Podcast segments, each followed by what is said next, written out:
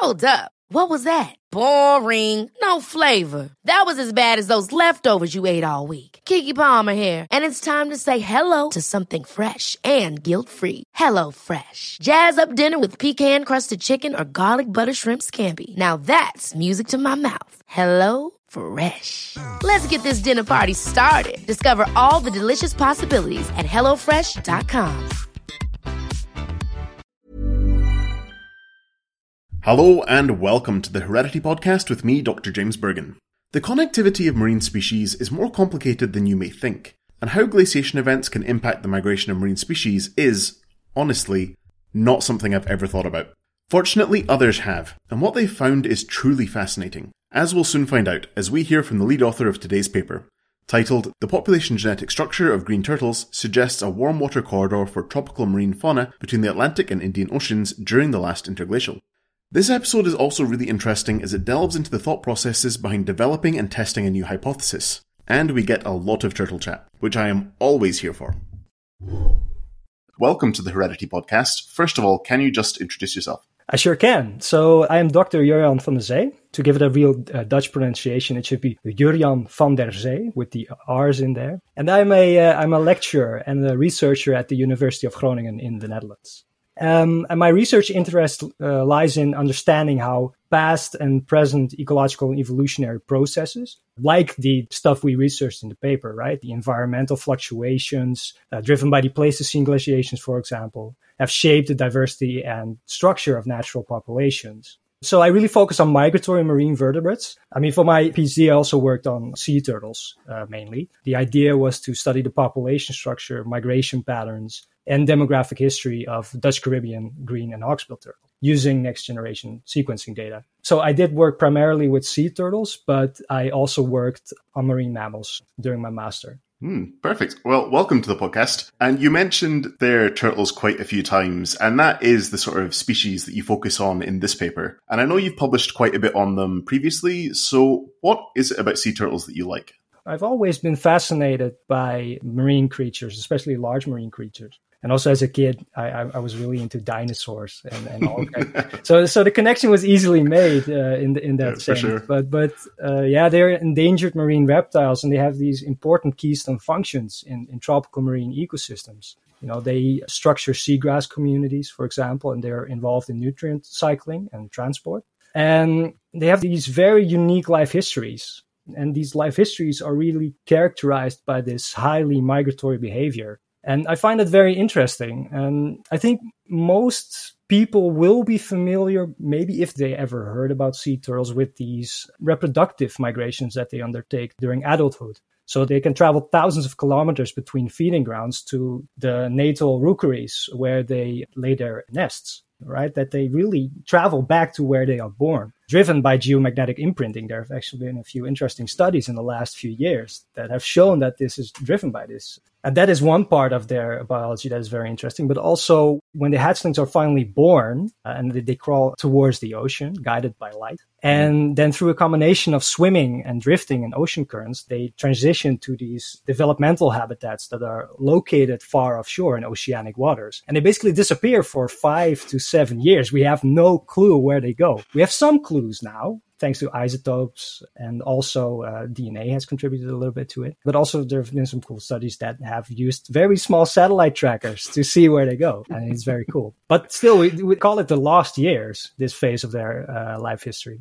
And then after a few years, we finally start to see them again. Uh, they turn up in coastal waters in the tropics. We see them feeding in these areas uh, that have seagrass. So they are specialist herbivores of uh, seagrass. And what I find most intriguing, actually, that there's this complex population structure that arises from this migratory behavior because they always kind of return when they are adults to these same rookeries. They are functionally demographic independent units. And that's very interesting because if you look at the historical data, there were lots of major rookeries in the Caribbean that have actually been extirpated by hunting. Mm. And many of those are, you know, they're, they're still gone because they don't really recolonize those areas because this, this natal homing behavior is so strong, which is very interesting. But in these coastal feeding grounds, all these different breeding populations, right? So imagine that a rookery is more like a geographic entity, but then there's a breeding population that is associated with these rookeries. They all mix at these feeding grounds because of this dispersal driven by ocean currents, uh,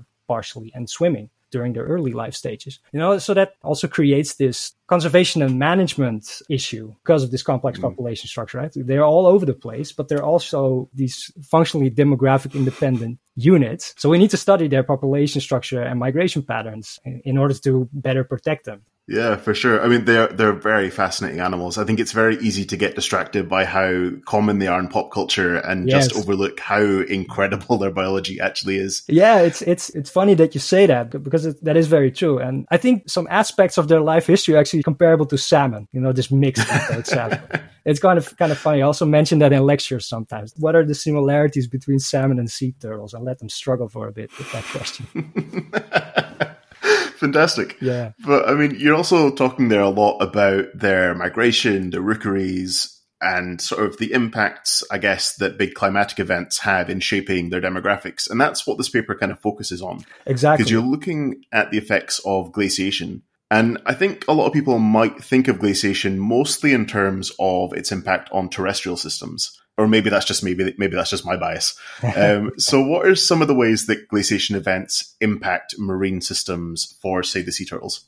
Uh, first of all, I would say that this bias is actually very, very normal and natural, right? Because we are terrestrial species mm. ourselves, right? Many people probably have seen glaciers at some point in their life. So it's very easy to imagine that if we talk about the ice ages, to imagine these large continental ice sheets just blocking everything, especially in the northern, uh, northern hemisphere. Right? So it's, it's, it, it is easy to forget that there's actually lots of other impacts that the glaciations actually had. Because a, an important consequence of the formation of these massive continental ice sheets was that there was tremendous sea level regression. I think if I recall correctly, uh, during the peak of the last glaciation, so that's the last glacial maximum, sea levels were about 100 to 120 meters lower than they are today. Wow. So there, there were actually a lot of continental shelf habitat that became exposed, right? So it was no mm. longer accessible to marine organisms. So you see this lowering of the sea levels, then a tremendous reduction in, in shallow marine habitat. And all of a sudden you have barriers to migration and gene flow as well in marine species. For example, the Indo-Malay archipelago is a very good example. There are shelves over there that became exposed when the sea levels lowered and it actually created this strong barrier between the Pacific and the Indian Oceans. Right? All of a sudden, there was a very narrow passage uh, between these oceans. And we see that in the genetics of uh, marine species in this region. Another consequence uh, was that climate zones shifted, right? So, so that was like part of the reason that these continental ice sheets formed. Temperate climate zones, they shifted towards the equator. And it also affected marine species. I mean, we see the opposite now with climate change actually happening, that there's actually a shift in the other direction, that temperate and warm adapted species are actually moving upward towards the poles. You know, so the, the distribution of marine species was also very much affected. Um, and I guess that kind of brings us on nicely to the question about what you actually set out to do in this study, because I guess you were looking at the impact of these glaciation events on the sea turtles. So, what specifically was it you were looking for? Yeah, so very specifically, we we set out to test this hypothesis that we had that we uh, called the warm water corridor hypothesis. So it, it wasn't actually necessarily uh, specifically aimed at sea turtles in that regard. It, it was more of a you know in general tropical marine fauna because this area, uh, like Southwest Indian Ocean, but also the waters around mm. Southern Africa, they're very interesting because there's this cold water current. It's called the Benguela current. So it, it has always been believed to be a very strong barrier to dispersal for tropical marine fauna. But the interesting thing is that there has actually been a lot of genetic evidence that has shown that there must have been some past colonizations happening. But what they also knew from oceanographic studies is that there are these eddies of warm water that originate in the Agulhas current that flows between Madagascar and Mozambique and it moves southward. So that's really warm water. But every now and then you have these eddies that form and they leak into the Atlantic Ocean. And it's been hypothesized wow. that might actually be an avenue for dispersal. You know, they, they can kind of piggyback on these uh, on these warm water gyres, and and that can be like a migratory corridor. But that mechanism really implies an east to west transport because the eddies don't go any other way, right? Mm. So in a way, we started thinking about that. You know, so okay, but what about west to east patterns? And then we start to think about because uh, we worked with other species before and, and also similar questions. And I've always been interested in this. So what if the, these shifts in climate zones also can play a role here? So uh, if it's actually rather than if it's cold, it moves towards the equator. What if it also works in the other way? when it's warmer than the present, mm. right? So does that also mean that uh, warmer climate zones actually move towards the poles? And mm-hmm. uh, we started reading up on the issue, and then it also turned out, uh, you know, because I'm I'm a population geneticist, right? So I I, I was yeah. reading into these oceanographic studies, and then it also turned out that this Agulhas leakage, so this this warm water flow from the Indian Ocean to the Atlantic Ocean, that also fluctuated with the glacial cycles. And I thought, wow, that that's really interesting because this implies also this relation with temperature. No, so that resulted in this warm water corridor hypothesis. Okay, if it's warmer than the present, does that mean that there's basically a, a more permanent warm water belt or corridor uh, around southern Africa? And of course, our prime suspect for a, a period uh, was the, the previous interglacial, which occurred 130 to 115,000 years ago. And it's frequently been used as a model for like looking at possible future climate change scenarios there have been quite some coral uh, studies, for example, that have looked at the past distribution of coral reefs during that time mm-hmm. period mm. to, to get a sense of okay what might happen if, if warming continues now uh, so that actually, you know, that that brought us to this hypothesis, and and, we had this uh, green turtle project, and and we thought like, oh, that's kind of cool. Maybe check, test that with these green turtles, right? Because there was a, a very nice paper in 2007 that actually showed this uh, west to east colonization by uh, Atlantic mitochondrial DNA lineages colonization into the um, Southwest Indian Ocean. So it was a, actually a good model system in that regard. So nothing about conservation uh, necessarily, but, but really using green turtles as a as a model. Quite interesting. Nice. Yeah, so that brought us to you know let's look at their population structure using NGS uh, data and see uh, see if we can test this hypothesis. I mean, it sounds like a very cool hypothesis, but it also sounds very ambitious to try and find evidence for it in the genome of a turtle. Yeah. Um, so I'm really curious about how you actually went about testing this hypothesis with your turtles. Yeah. So we we ended up with uh, three sampling locations. So we had Bonaire, we had some data from Sao Tome and Principe uh, Island, so that's mm. uh, located if you imagine Africa and it and it, it, it it's like it's it, just off the sort of southwest of the part that bulges out. exactly. Yeah, yeah. It's, it's yeah, exactly. Kind of. So that's like the east. That was our East Atlantic sample, yeah. and then we had some uh, samples from Madagascar through another collaborator co-author on the paper as well, both of these people. But we collected the data from Bonaire ourselves, and that was really Ooh, cool, nice. of course, because uh, you know I started my PhD in 2015, and then immediately I, I, had the opportunity to go into the field and work with the people of uh, Sea Turtle Conservation Bonaire, who are experts at field research and conservation and management of sea turtles in that area. They're, they're really good. So we went out to do this in water monitoring and tagging, went out on oh. a boat and with a team of snorkelers and a, and a large net, like a, a special net that was designed for sea turtle reef mm. research. So large mesh size. So you don't end up catching a lot of other things that you don't necessarily want to uh, tag, like uh, you know, stingrays. Uh for example. and uh, so that was really cool to do. And then each of these captured sea turtles were weighed, tagged. We took a sample and then we released them back into the water. And so we skip forward then a little bit, and we finally have the samples in the lab. Uh, and then we used uh, double digest restriction associated DNA sequencing to generate genome wide data. Right, so they, they are basically this, this, this, short read sequencing approach. Uh, it's an Illumina approach.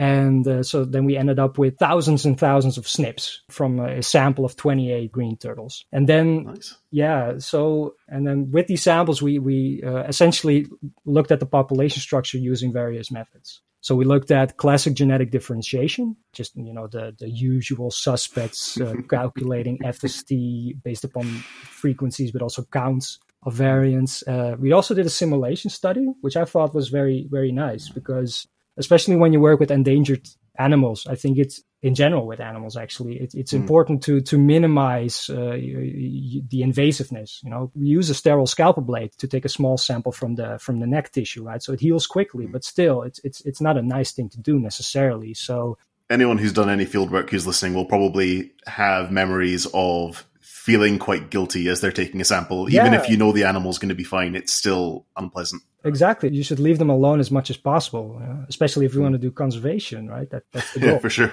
ultimately you want to protect them so that was uh, quite interesting because we did see uh, quite some genetic differentiation between these three areas which makes sense of course the, the distances are quite large but then it, it also showed that we only needed six samples at this level of genetic differentiation to reliably characterize you know population structure using dna quite interesting. And yeah we did also did some other analysis as well uh, clustering analysis. So both model based and multivariate uh, both have their pro and cons of course. One is slow the other is fast but uh, it's, it's good to apply both to see if it kind of adds up. And uh, we also looked at co-ancestry among samples. So basically that uh, it, creates a, a tree and a, and a nice uh, matrix showing how, how related uh, the samples are in, in, in terms of their co-ancestry. And then I think the most important analysis that we did that, that actually allowed us to test this hypothesis was a coalescent model selection. oh, nice. So essentially, we modeled four scenarios. Uh, we had a basic island model that kind of assumes that uh, you know each of these three populations just exchanges migrants at, at a certain rate, and these rates were allowed to vary, of course. But we did not model any relationship in terms of divergence. Uh, that's what we did in the other three models. So essentially, those other three models differed in which of the populations was the ancestor. It's, it would be better to ultimately have a true ancestral population, but we actually played around a little bit with that, but we couldn't get that model to work. So we opted for this one to see, you know, which populations diverged from which population in the end. That was kind of the idea. And then ultimately for the best model, then we also estimated the parameters in that model to get a sense of the divergence times and, and, and also the thetas, so the genetic diversity. And ultimately we could then date the divergence times uh, using an estimate of the mutation rate. Nice. And if- yeah, and so that was that was kind of interesting because it's it's a big question. Which mutation rate is the real mutation rate? There's been lots of discussion as well about uh, the time dependency of mutation rates. So we, we, we decided to investigate basically a range of mutation rates. So we, we took a, like a slow rate. I think we took from the genome wide divergence between alligators and crocodiles, a very nice science paper on that. Uh, and then as an upper bound, we took a, a genome wide de novo uh, mutation rate estimated from Nice. pedigrees in humans. So that that seemed to us seemed like a, a, a logical upper boundary because we kind of knew that sea turtles probably don't evolve as fast, uh, like uh, in terms of their uh, mutation rates, at least as humans, and that they're more in line with alligators. But of course, if it's a phylogenetic based estimate, it might underestimate the actual mutation rate. So this this seemed like a logical thing to do. Yeah, mutation rates are always a bit of a challenge. Yes. I've never met anyone that says, "Oh yeah, of course, we perfectly know how this how this how the mutation rate uh, what it should Yeah. be." A lot can happen in the next three years. Like a chatbot may be your new best friend. But what won't change? Needing health insurance. United Healthcare Tri Term Medical Plans are available for these changing times. Underwritten by Golden Rule Insurance Company, they offer budget friendly, flexible coverage for people who are in between jobs or missed open enrollment. The plans last nearly three years in some states, with access to a nationwide network of doctors and hospitals. So for whatever tomorrow brings, United Healthcare Tri Term Medical Plans may be for you. Learn more at uh1.com. Many of us have those stubborn pounds that seem impossible to lose, no matter how good we eat or how hard we work out. My solution is PlushCare. PlushCare is a leading telehealth provider with doctors who are there for you day and night to partner with you in your weight loss journey. They can prescribe FDA-approved weight loss medications like Wegovy and Zepbound for those who qualify. Plus, they accept most insurance plans. To get started, visit plushcare.com slash weight loss. That's plushcare.com slash weight loss. So that's, fin- I mean, that's a really uh, nice diversity of tests that you were running. And I'm curious as to what you were finding and how your results were tying in with your warm water hypothesis. Yeah, well, I think the most the most important thing that we found, you know, basically going in the opposite uh, direction as in, in terms of the methods, is that the you know the coalescent model selection basically showed that the East Atlantic population seemed to be ancestral to the others, at least where we allowed the Caribbean to diverge from the East Atlantic, but also the Southwest Indian Ocean population to diverge from the East Atlantic was the best supported. And when we calculated these divergence times, they were both associated with this timing of the previous interglacial. So it, it fell right around the transition from the last interglacial to the previous glacial period, so the last ice age. And that, that was right in line with what we expected it to be, you know, in terms of this warm water corridor hypothesis. So, nice. so the, the results fit the hypothesis very well. Uh, this is just one study, of course. Still a good result.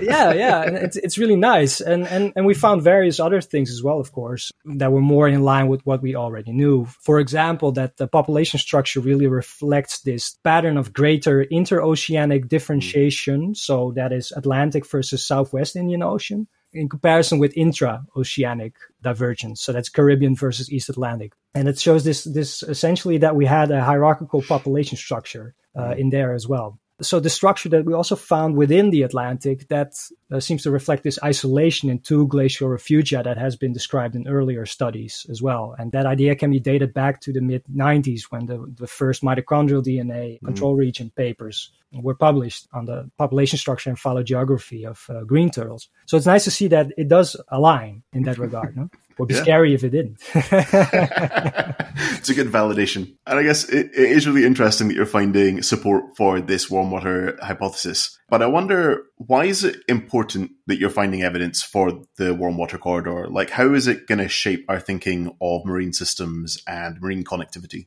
I think it's really nice that it offers this explanation, right, for these west to east patterns of gene flow and colonization that we see in, in several tropical marine fauna in this region. It's, it's a first step towards perhaps shedding more light on these patterns of population structure and connectivity in other species that occur in the Southwest Indian Ocean in, in, in, the Atlantic. And I think that also really offers exciting opportunities for uh, uh, more NGS studies in this area because, uh, in a way, we were able to date this divergence by having lots of, of SNPs. Mm. Uh, which is very interesting. And then other people could also do that and also hack away at this hypothesis to see if it holds up.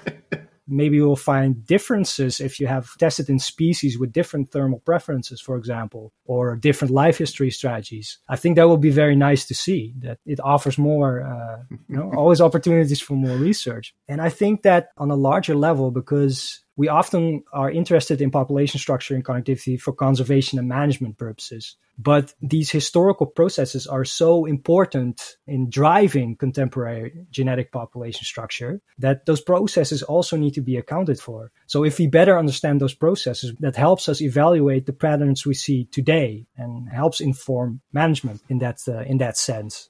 Mm, for sure. It's really interesting hearing you talk about it being a first step and hoping that other people are going to kind of pick up similar research themes and try it in different species. And I guess my last question really is what you think the key message in this paper is. So, what is it that you're really hoping readers are going to take away from this work?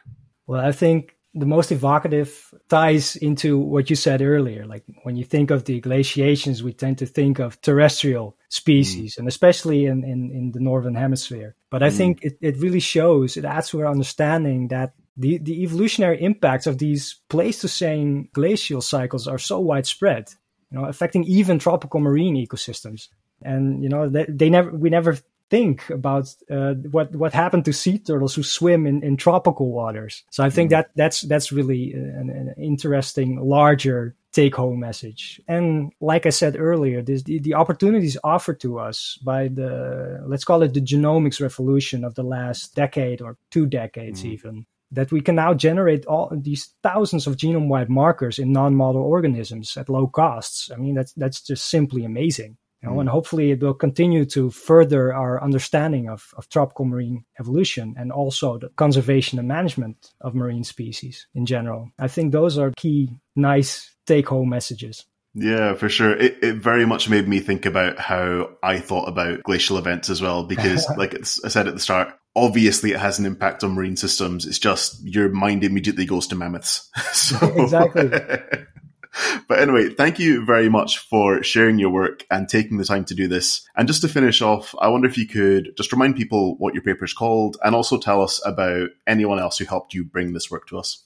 Yes, of course. So the title of the paper is The Population Genomic Structure of Green Turtles, Chelonia mydas, suggests a warm water corridor for tropical marine fauna between the Atlantic and Indian Oceans during the last interglacial. Shout out, of course, to my co-authors who made this work uh, possible. Is uh, first of all Marjolein Christianen, who is an expert in the field and does great uh, work on uh, ecological interactions between seagrass and uh, green turtles. Martine Berube, who is our hero of the lab. She did the uh, library preparation. Uh, Mabel Nava and Kai Schut, who are part of the Sea Turtle Conservation Bonaire team. And they, they, like I said earlier, do great work for sea turtle conservation and management. There's Frances Humber and Alonso Alfaro Nunez, who basically allowed the study to happen by organizing samples from outside the Caribbean. And then uh, Lisa Becking and Per Palsbøll. Perfect. Well, it sounds like a fantastic team. And uh, yeah, thank you very much for sharing your work with us. Thank you. Thanks to Jurjan. You can find his paper on the Heredity website. That's nature.com forward slash HDY. While you're there, you can also check out how to submit your own papers to the journal. Heredity is the official journal of the Genetic Society. You can subscribe to the Heredity podcast wherever you get your podcasts, and you can follow us on Twitter. That's at Heredity Journal.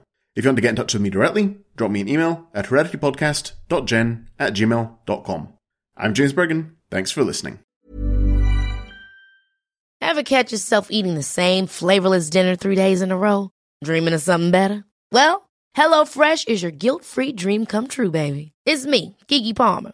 Let's wake up those taste buds with hot, juicy pecan-crusted chicken or garlic butter shrimp scampi. Mm. Hello Fresh. Stop dreaming of all the delicious possibilities and dig in at HelloFresh.com. Let's get this dinner party started.